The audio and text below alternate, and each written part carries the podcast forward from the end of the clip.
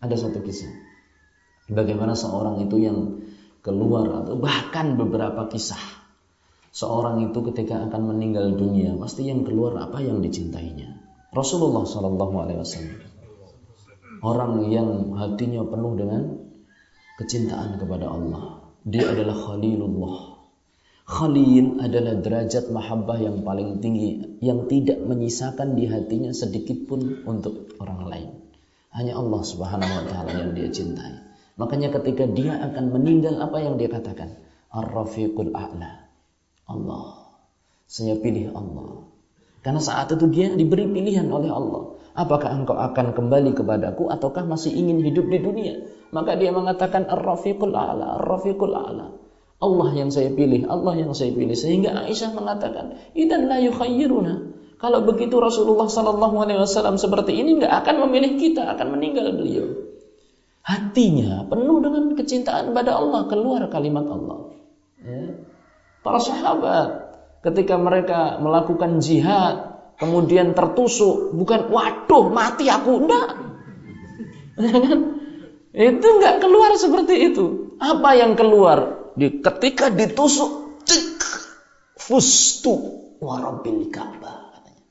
Aku menang, sukses. Wallahi, demi Allah, katanya.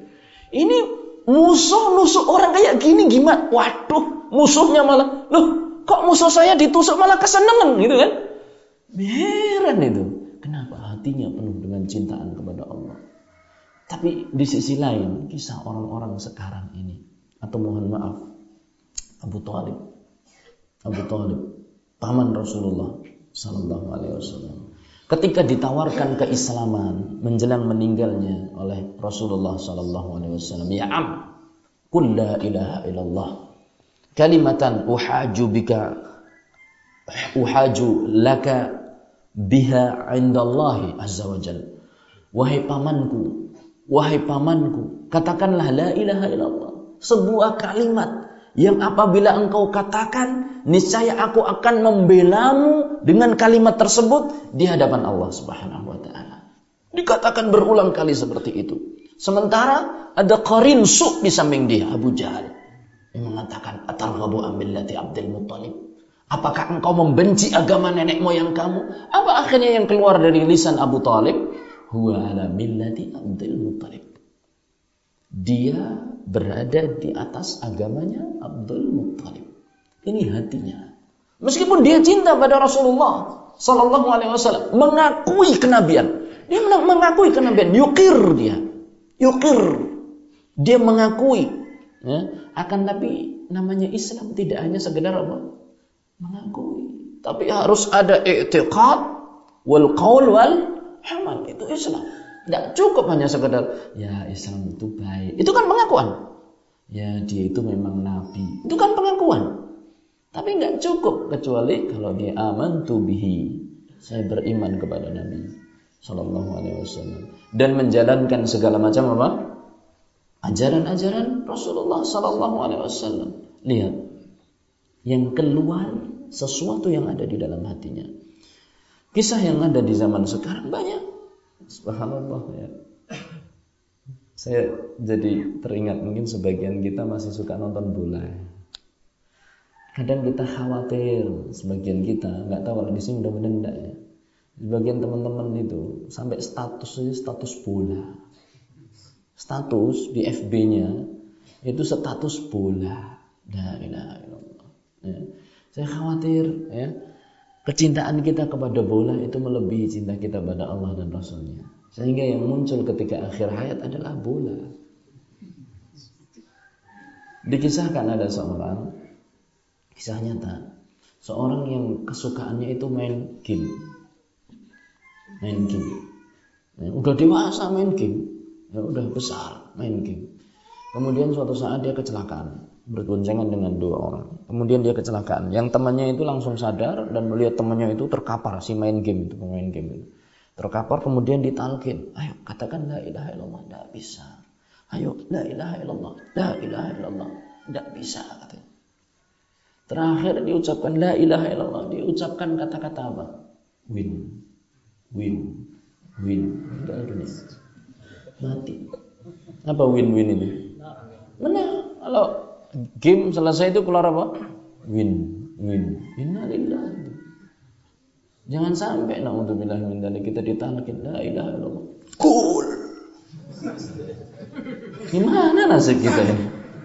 Hah? Ditalakin cool. La ilaha illallah. Satu kisah yang sangat menyedihkan. Ada seorang pemuda tinggal di negara barat. Di sebuah negara kafir. Sana ada sebuah rumah sakit yang besar dan ada seorang dokter muslim bekerja di dalamnya. Dokter ini seperti biasanya tugas dia adalah kontrol pasiennya. Dia kontrol nama-nama pasien, didapatkan namanya Muhammad. Ada seorang pasien namanya apa? Muhammad. Berarti muslim kan? Nah, ini muslim. Karena dia muslim, dia ingin cek ini pasien ini. Sekian deret pasien kafir.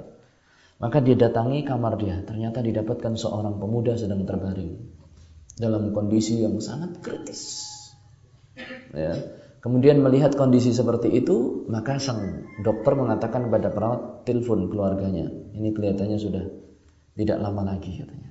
Akhirnya keluarganya datang meskipun sempat eyel-eyelan. Dalam arti apa? Saya nggak bisa ke situ, sedang masgul katanya. Very busy, very busy apa-apa itu, ya, bahasa Inggris masalahnya, saya nggak bisa, ya kan? Ya, saya sangat sibuk, sangat sibuk katanya. Udah pokoknya kalau Anda nggak mau kesini wahai ibu, kita tidak menjamin. Siapapun tidak akan menjamin sebetulnya. Rumah sakit bahasanya kan begitu, ya kan. Saya, saya tidak akan menjamin kalau ibu sampai sini anaknya sudah meninggal dunia. Akhirnya ibunya dengan tergopoh-gopoh datang. Ya. Setelah datang ditalkin, ya Muhammad, na'am, yes katanya. Ya Muhammad, yes, ya katanya. La ilaha illallah, I can't. Katakan Muhammad, la ilaha illallah, I can't, I can't, ya. Ikan itu artinya apa? La astati', boten sakit, nggak bisa saya. La ilaha illallah, ikan. Terus dibisik la ilaha illallah, la ilaha illallah. Di akhir hayatnya dia membisikkan sebuah kata. Sampai dokternya dekatkan telinga. Apa ternyata yang keluar? My girlfriend, my girlfriend, my girlfriend. Kemudian mati. La ilaha illallah. Jadi hati-hati sekali kita ini, ya. Lihat bagaimana Umar radhiyallahu taala anhu berwasiat kepada anaknya, ya, bahwasanya jadikanlah ketakwaan itu senantiasa di depan matamu dan isi hiasan hatimu. Kalau sebagian ibu-ibu masih suka acara-acara yang tidak ada untungnya, tidak meru- tidak menguntungkan dunia, wala tidak menguntungkan akhirat, bahkan merugikan. Subhanallah. Sebagian orang itu nonton sinetron. Bintang filmnya nangis, ikut nangis. Bintang filmnya ketawa, ikut ketawa. Bintang filmnya marah-marah, marah-marah juga sama suaminya. La ilaha illallah. Padahal itu nangis dibayar, kita nangis malah bayar. Dia ketawa dibayar, kita ketawa bayar juga. Dia marah-marah dibayar, kita marah-marah dimarahi sama suami. Ya kan kita pakai listrik bayar. Di sana bintang film dibayar. Bisa-bisanya kita ini. Makanya saya nasihatkan, ya, kebiasaan kita dirubah. Kebiasaan kita ini dirubah. Kesempatan kita hanya tinggal sedikit, ya.